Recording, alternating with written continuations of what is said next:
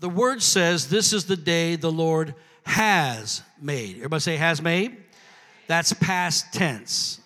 Church, before you got to today, God has already made it.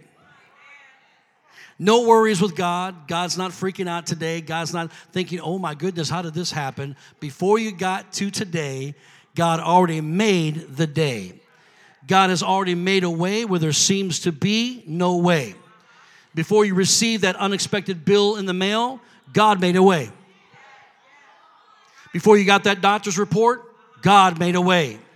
Before your family cussed you out and told you to get out of their house, God made a way. Before you cussed them out, I guess that's another thing I should say. No, not us. Before that man left you, lady, God made a way.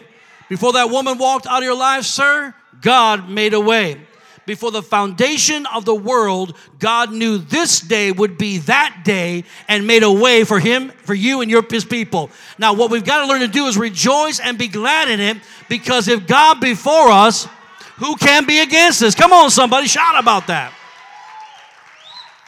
Now, I will tell you that um, there's a man in the Word of God by the name of Abram. He was later, the name was changed to Abraham once he received the promise that he would become a father of a multitude, father of a nation and he was old in age. His wife, Sarah, Sarai at first, her name was also changed to Sarah.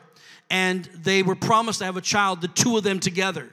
And she was up, advanced way past the, the time of childbearing, and he was already 90 years of age. And so uh, this was something that would be impossible to take place. But God gave those two people a word. When God gives you a word, it's established forever.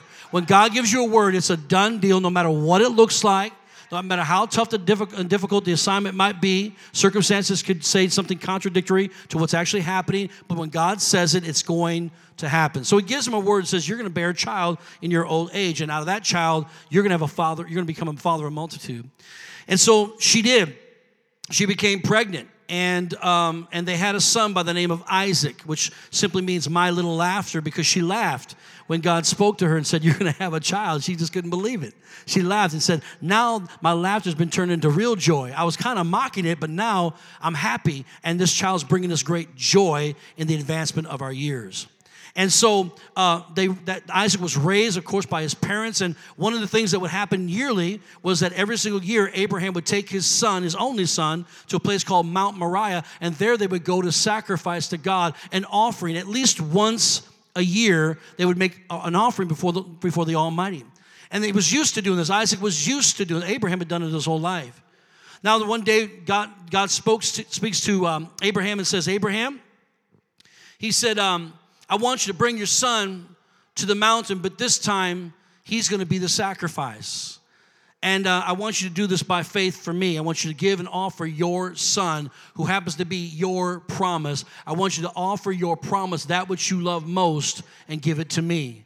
We don't know all the things that Abraham said about that situation. We just know that Abraham went ahead and obeyed God, no matter how his emotions were reeling on the inside of him. He takes his son, a couple other people to accompany him uh, with, with, the, with the timber, the wood, of course, the fire. He has his knife to kill the sacrifice, which would be typical of the offering during that time. Isaac would suspect nothing different. But when they get to the mountain, he tells his servants, he said, You wait here, but I and the lad, we're going yonder to worship God. Watch these words, and we shall return. I don't know how God's to make my promise come to pass. I feel like running in this church this morning. Even though he might be asking me to sacrifice this, my greatest sacrifice, all I know is that he speaks a word, it will come to pass. So we're going to worship, and I, the lad, will return. Somehow, some way, God's going to do a miracle here. So they walk up into the mountain, they get to the place of sacrifice. They're there at the stone where they would always sacrifice, and there they would offer to God and they would worship to God at that place. And Isaac starts getting wind, going, Father, we have the fire, we've got the wood for the altar. You have the knife to kill the sacrifice. But where is the sacrifice? He says to his son, The Lord shall provide. I feel like doing some jumping and shouting, and I'm not even there yet. Lord, the Lord shall provide. And so he says, okay, all we know about Isaac that he trusted his father and said, son, get up on that altar and he bound his son to the altar, probably with tears coming down his cheek. Probably the same that was happening with Isaac, wondering, what is my dad doing? Has he lost his mind? He puts him on that altar. There he's going to sacrifice. He takes the knife out of his sheath. He says, This is the moment I must obey God no matter what. He goes, draw back his arm to plunge it to his son's chest. And all of a sudden the angel says, Stop what you're doing. The Lord has seen your faith today. Abraham, look over yonder. There's a ram caught in the bush by his horns.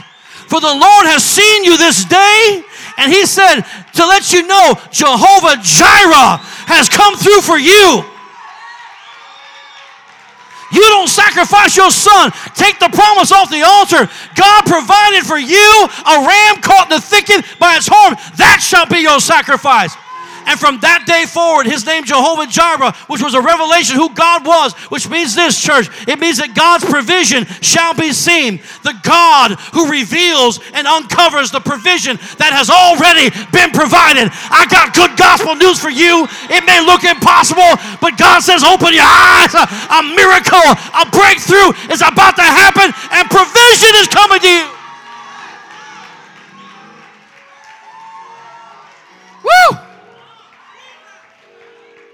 Everybody say, I got to open my eyes. Many times when God asks for something of you, you simply don't have either the ability or the resources in the natural. But, church, when God asks something of you, it's not what comes from you, it's what comes through you. Let me make this statement. You are not required to have in your hand what God is asking of you. But you are required to start with what you have in your hand to offer Him.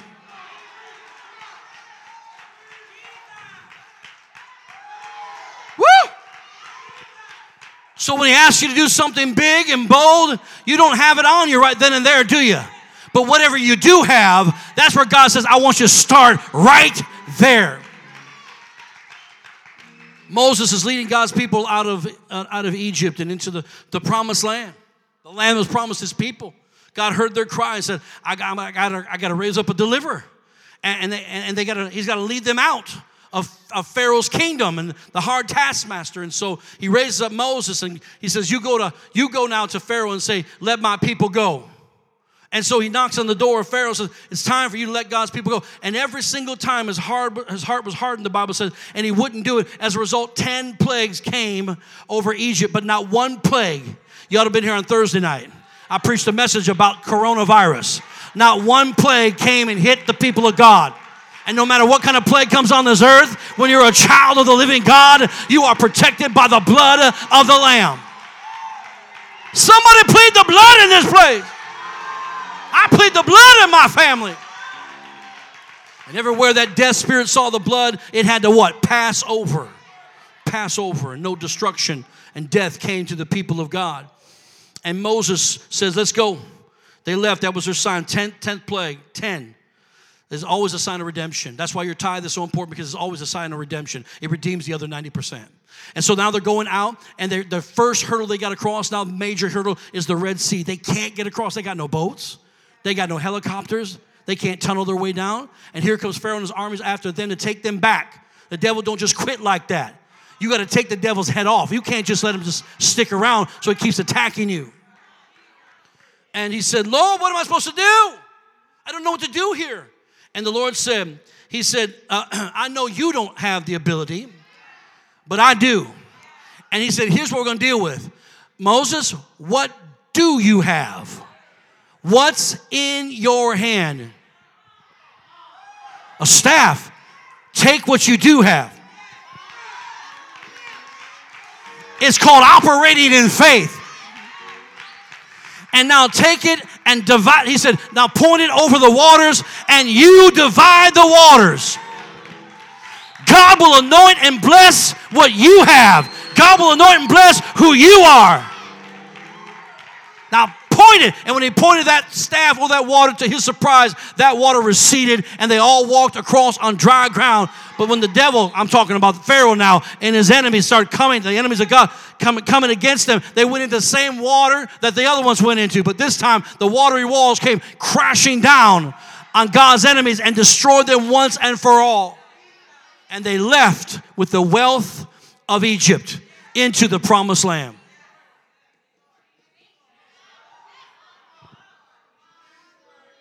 We just stop right there because that will. Jesus in the New Testament had done no works yet, no miracles yet. Time had not yet come yet. But he's invited to a wedding called the Wedding of Canaan. It was a big to do.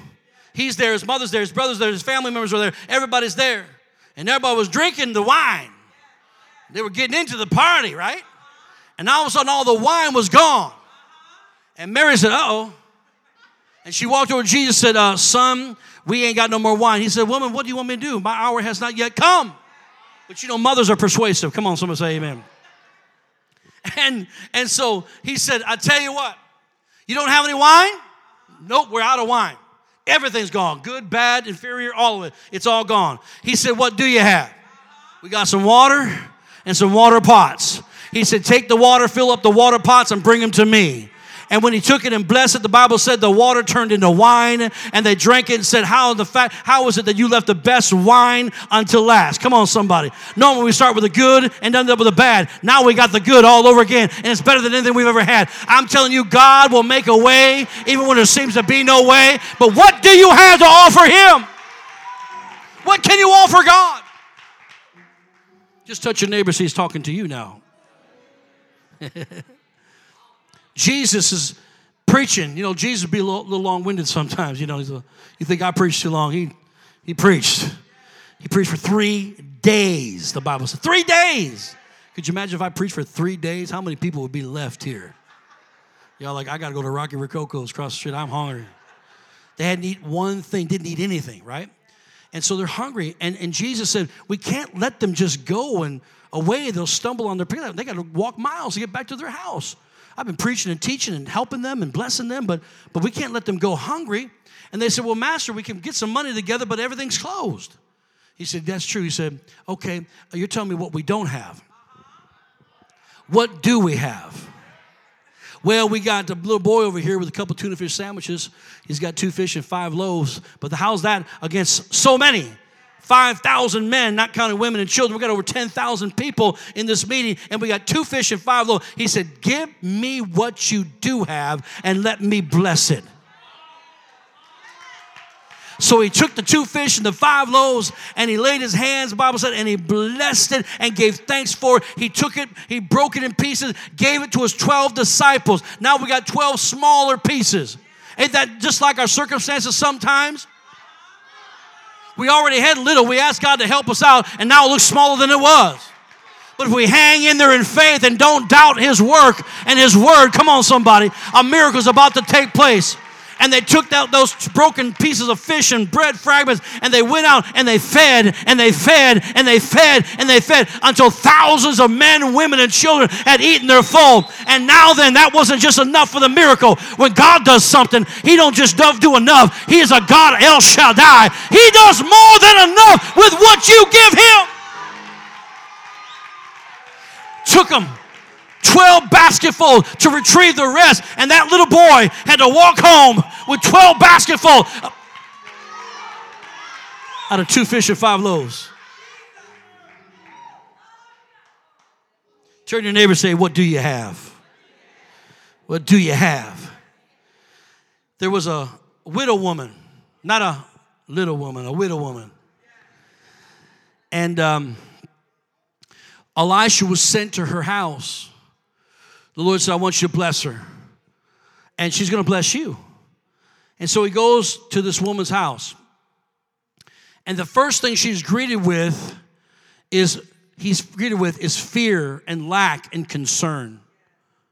What's going on? Well, my, my husband died. You have to understand something. Back in those days when a woman uh, husband died, that meant their security was gone. They, they had no income coming and Women couldn't work like that.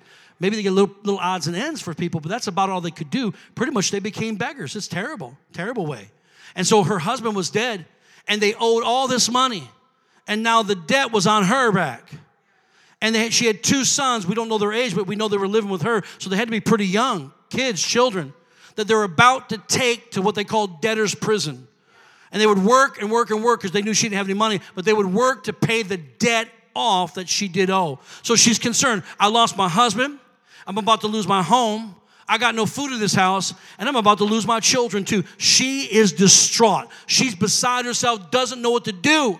There's no welfare uh, community. She can't get help, and there was no shelter in those days. She's on her own. But God sends a man of God who represents the word of God to her household. And she tells him her plight. What is she doing? She's telling him everything that she doesn't have.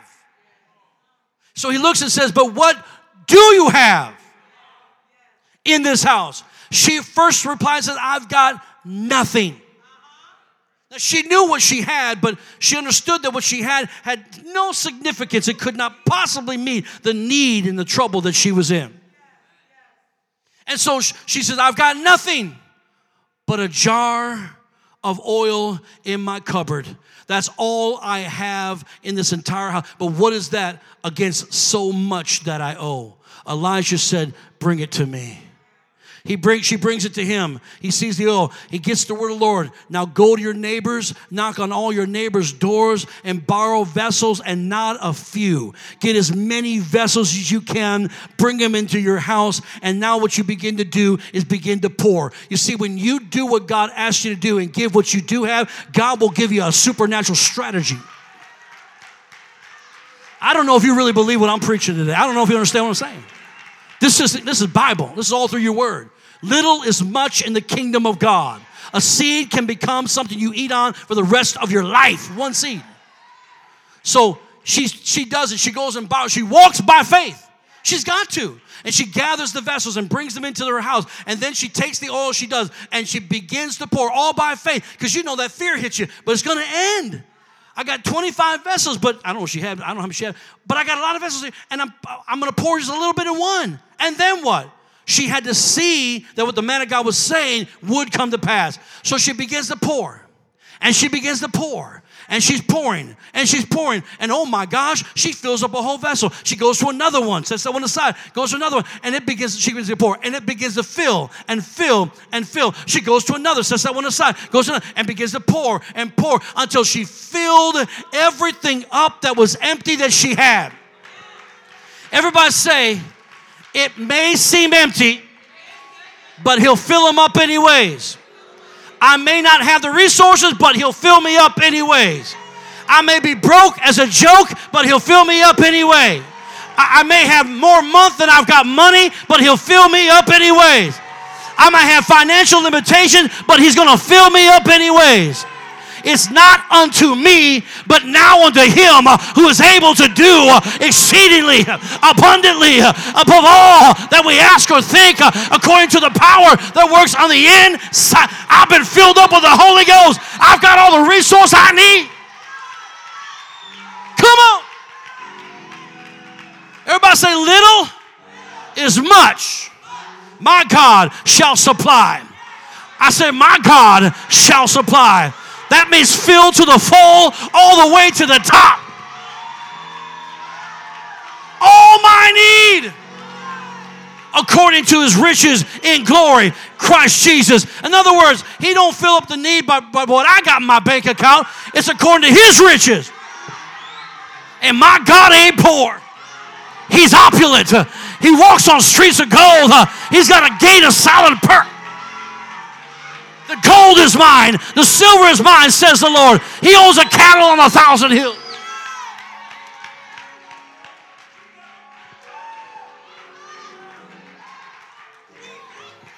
Everybody shout, Fill me, Lord. God sent Elijah after he had been, God hid him for a season against Jezebel And he went to the brook called Cherith, the Bible says. And there, God fed him with, by the ravens with bread every single day. Ravens would go collect the bread and bring it to him, and he would drink from the water from the brook. And he was there for many days until the ravens stopped showing up and the brook began to run dry. Most people see failure in that. But what you don't understand, spiritually speaking, is actually it's a transition. When stuff begins to dry up in your life, God is trying to get your attention. He's about to take you from one place to another place. Glory to God. And so he said, I got a place for you to go now. Listen to me. Go to Zarephath, and there you'll find a widow there, another widow for another man of God, and she will supply for you. He's hungry. He got no place to stay. Knocks on the door of the widow. She opens the door. Actually, to be honest with you, before he goes to her house, he meets her outside the city. And there she's getting water from a well. Now, it had not been raining on the earth, so the water was very precious at that time. And so he tells the lady, he says, um, Give me a drink from the well. And she doesn't, she doesn't stop. She just says, Okay. She doesn't say, No, I'm busy. Didn't say there's not enough water. She just goes, Okay.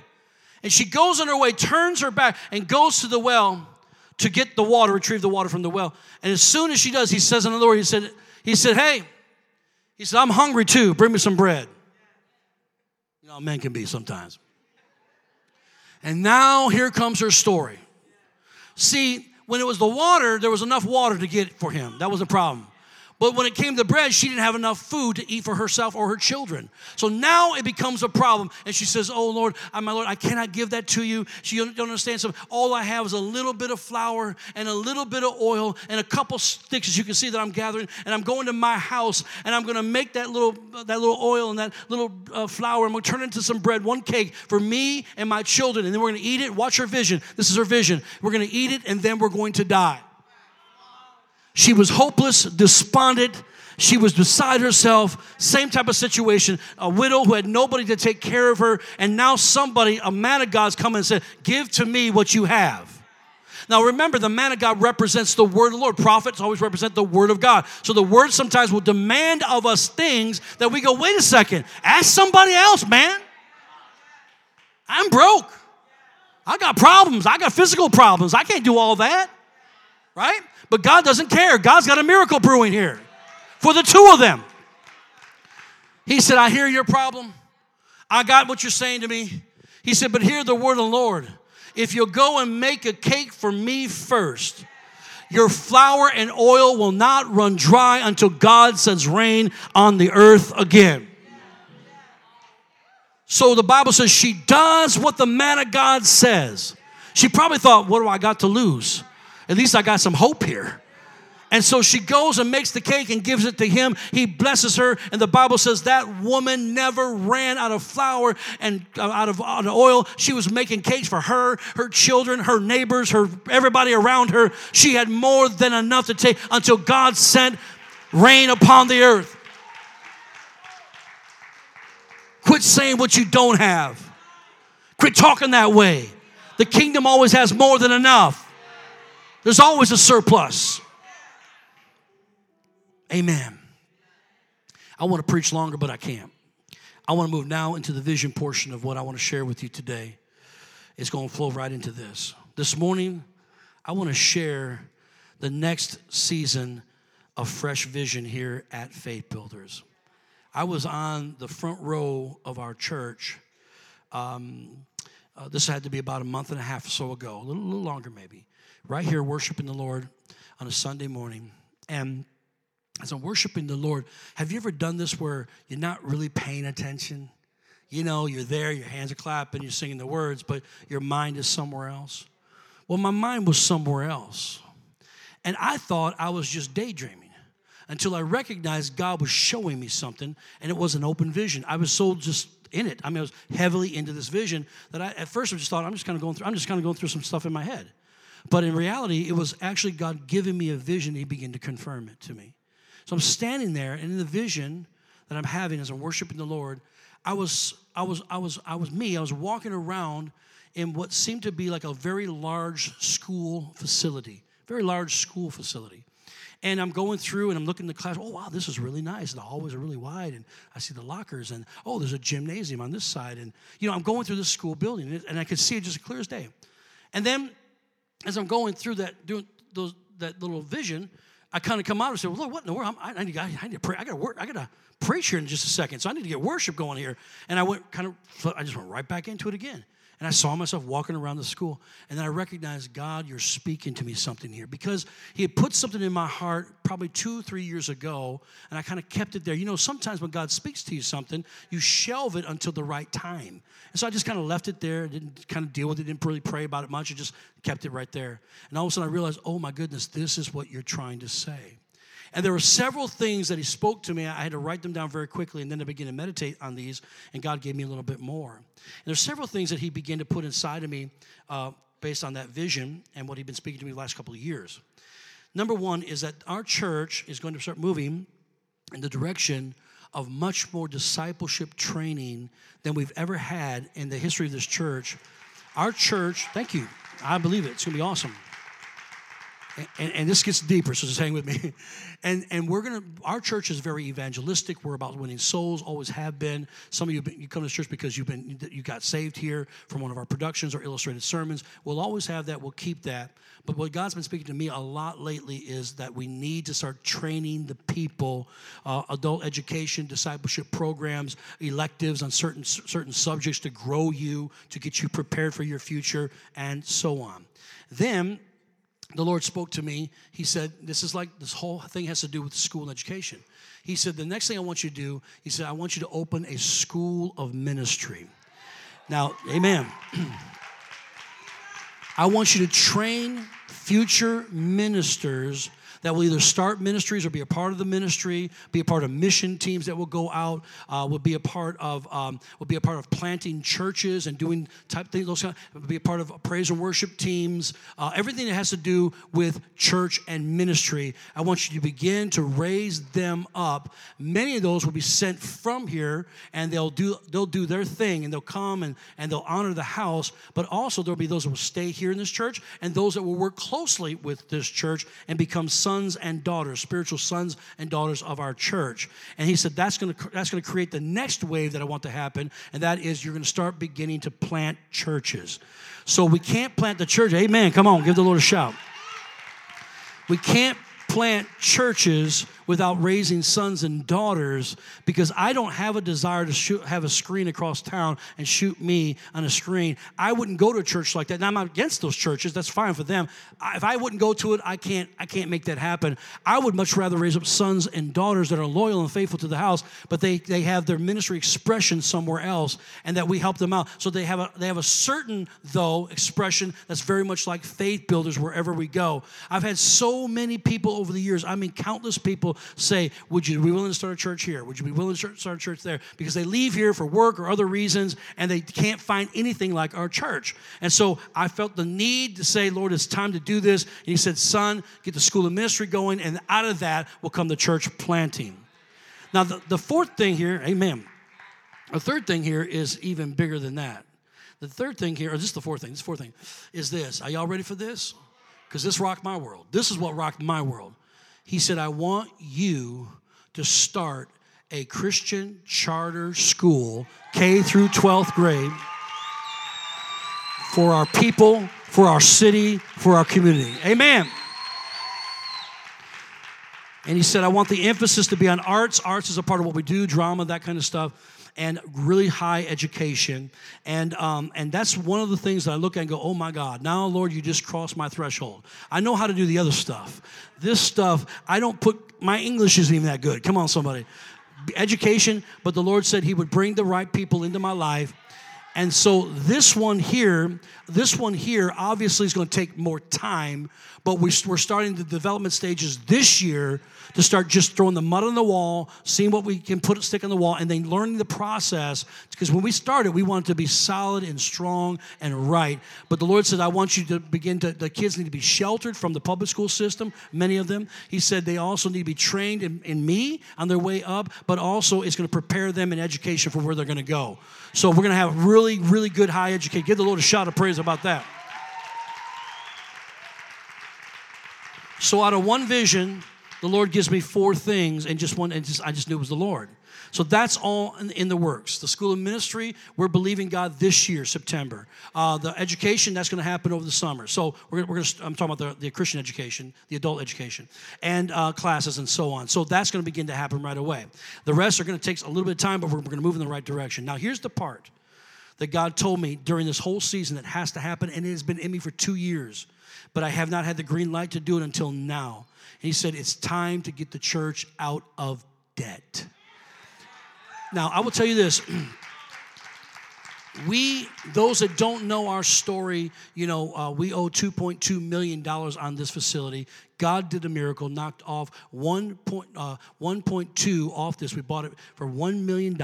So he shaved off 1.2, but we added a, another 100000 because we had to put the roof on. So our loan was 1.1. So we got a miracle. Over a million dollars miracle, cut right in half. So we know God is in this. And at the time, I wanted to start something debt free then, but I thought it just didn't feel right. The time wasn't then. But now he's dealing with my heart. I think because we're moving into a new, this new season, we have to be debt free but also you never know how the economies of the world are going right now. You just don't know what's going to happen. We got to make sure we secure that.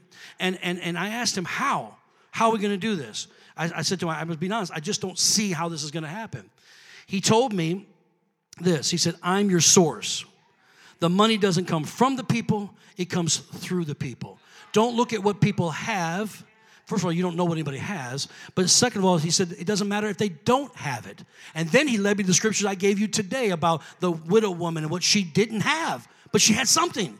And you start with that, and that act of faith triggers the miracles to begin to happen, okay? Then he laid out the plan for me for that act of faith, that first act of faith. Um, and the Lord gave me a two phase process over three year period, okay? The first phase, and we're going to reiterate these things over the months to come. This is just the beginning. First phase is to completely stabilize this church by taking care of our mortgage payment of nearly $7,000 a month right off the top. Lord said, if we'll do this and get that thing so we're stabilized financially, but then what we can what it does is it's an act of our faith by saying everybody doesn't share to take care of that. If we'll do that, it's like God will begin to open the doors for more to begin to happen. Now, there's a reason for this, and he began to show me the reasons, and they're very natural. Um, by this, we're creating new, a new stream of, of income so that we, we never get into financial rough waters. Also, and this is very important, our five year balloon loan matures in May of 2021. So we have just a little over a year. Typically, when you go into corporate um, uh, bank loans, it's a five year process and you have to re up it and you got to negotiate. Right now, we're at 5%, which is incredible, right? So you negotiate it, and they always want to negotiate you higher, which means we have higher payments a, a month. So May 2021, um, that matures, which means we'll have to seek a new lender, which is typical, typical of two things that the bank will want to see. Number one, they're going to see a down payment. So that's about $200,000. We want to make sure we have that in the bank so we're able to do that. By the way, that $200,000 will knock down our, our million to $800,000. We're just whacking away at it, which is really good, okay? Plus, it lowers our monthly payment, which we take that extra and keep slamming it back down on the loan, okay? But the second thing the bank will look at here in about a year or so is that they'll look to see if we have a building campaign. This was a big thing five years or four years ago when I went, when I went through this process. They want to see a building campaign that shows a history of finances coming in over and above the normal church giving, okay? When they see this, it gives us negotiating power for better interest and better terms. They just see a different flow coming in, which say, oh, they can handle this with no problem. The third thing is it positions us for complete and total debt freedom. And that will cause, it becomes the seed for the miracles to begin to break loose in our church financially. Amen? Now, what I'm gonna tell you this, it's so easy that you're gonna go, huh? It's so simple. You're gonna go, are you kidding me? Thank God we have a church more than 50 people, right? And not this big, we have hundreds of people that come to our church. So, how can we do this? Here it is. If 300 people, this is talking about that, I'm talking about taking care of that mortgage right off the top. Look, we do this. What you're saying is, preacher, don't worry about it. We got it. Don't worry about it. We're going to take care of that right off the top always. And that shows it shows our credit history. It will show us that show the banks that wow, they're serious about doing this. This is this this is allotted to take care of the mortgage loan, okay? Watch this. If 300 people give $5.55 a week. Now that is the cost of a latte. That is the cost of a Big Mac and a fry or something. I don't have all the costs in front of me. It's $5.55. One week. For some of you, it would be a sacrifice. You're not going to get that. You're just going to get that tall, venti, whatever you get. But you're going to say, This is for the Lord. I'm not going to have this today. That's for God. Or that sandwich or that lunch. You might fast one lunch a week. However, you're going to do it. For some of you, this is nothing to you. You'll, you'll want to do more. But for, for some of you, that, that's a big deal. And God sees that and He knows. It's not what you don't have, it's what you do have that makes the difference. And then the miracle pour, pour, pour, pour until that woman had so much that she sold that oil, paid off all her debt, and then she retired and lived on the rest. That's how God does it. $5.55 a week. That is, for those who want to do monthly, it's $24.05. $24 and a nickel a month. That is 86,000. Watch this. See how fast this goes? That's $86,500 a year that we would be normally paying in our mortgage. That's completely taken care of. No more. Watch this. Then, whatever money, we still run the ship tight, okay? We don't spend a lot of money, run it tight. Then, what we do is whatever money that we save every month, we put it right into the right into the our savings and we start knocking down that payment with what we have okay our Passover, our atonement offerings will no more be for projects, it'll be for one project, and that is for paying this building off. So now we'll raise money just to do that until we're debt free. So today, if you want to get involved or you want to pray for about this week, here's what we want you to do. Our ushers are going to come up and down the aisles. If you'll raise your hand, please. Now, before you raise your hand, um, I need you to understand something. And I'm asking you to think about this um, I would really appreciate if it was one person a WAP. In other words, 555 per person, not 555 per couple. Because we won't be able to get to that number if we do it that way. I want to encourage some of you because some of you got you, are God's blessed you, and you might want to say, "Well, I can I can do my wife and my children. I have two children, uh, and, I, and you can do it, and it wouldn't be no, it would be no hardship for you. If it's too much, don't worry about it.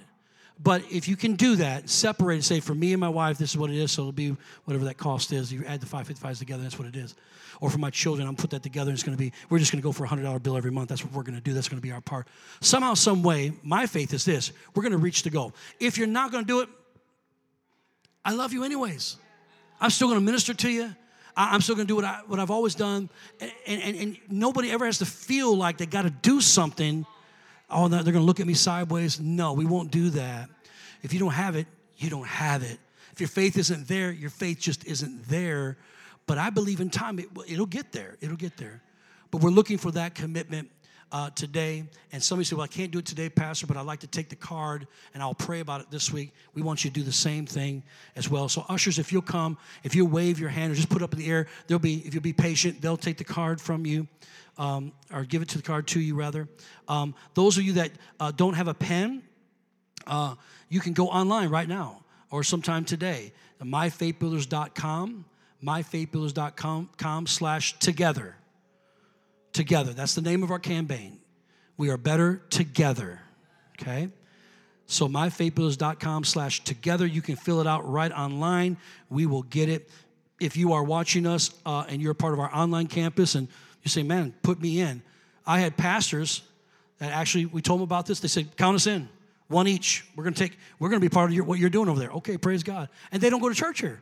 These are my friends. So if you're watching us today and you want to be a part of it, it's myfaithbuilders.com slash together. Take the card. If you're not ready to commit, take it and pray about it this week. Ask the Lord what you should do. And uh, we're going to go from there. So, two phases. This is the first phase. Let me read the scripture while you're doing this, guys. This is so powerful. Put it on the screen, guys. First Chronicles, there it is. Moreover, because I've set my affection on the house of my God. How many loves God's house? Right? He said this, David said, I have given to the house of my God. I've given because my affection's there. Over and above all that I have prepared for the holy house. my own special treasure of gold and silver, 3,000 talents of gold, of, of, of the gold of Ophir, and 7,000 talents of refined silver to overlay the walls of the houses. The gold for things of gold and silver for things of silver, and all kinds of work to be done by the hands of craftsmen. Who then is willing to consecrate himself this day to the Lord? He's asking the people now, who can consecrate themselves as I am? Then the leaders of the fathers' houses, leaders of the tribes of Israel, watch this, the captains of thousands and hundreds of hundreds with the officers over the king's word, offered willingly. They gave for the work of the house of God 5,000 talents, 10,000 darics of gold, 10,000 talents of silver, 18,000 talents of bronze, and 100,000 talents of iron. And whoever had precious stones gave them to be to the treasury of the house of the Lord into the hand of Jehiel the Gershonite. Then the people rejoiced, watch this, for they had offered willingly, because with a loyal heart they had offered willingly to the, the Lord, and King David also greatly rejoiced or rejoiced greatly. So when you willingly do something, not made to do it, just go, wow, we can all do this together. We can just take care of this thing.